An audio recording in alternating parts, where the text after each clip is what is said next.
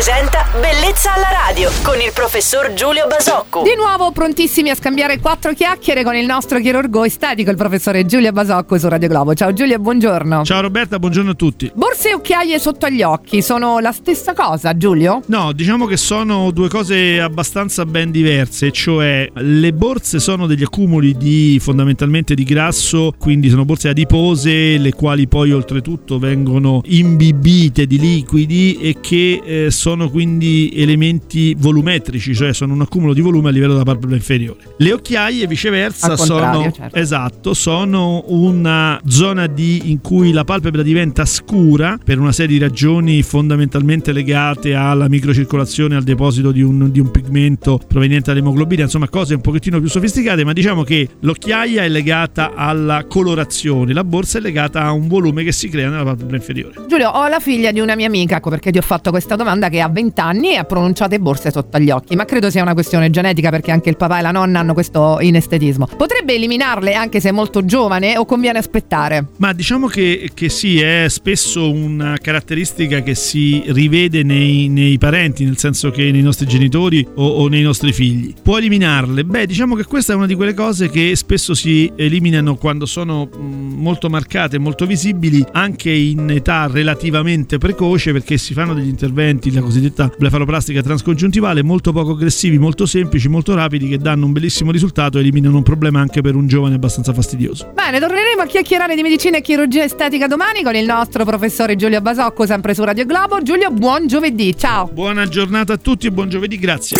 Bellezza alla radio.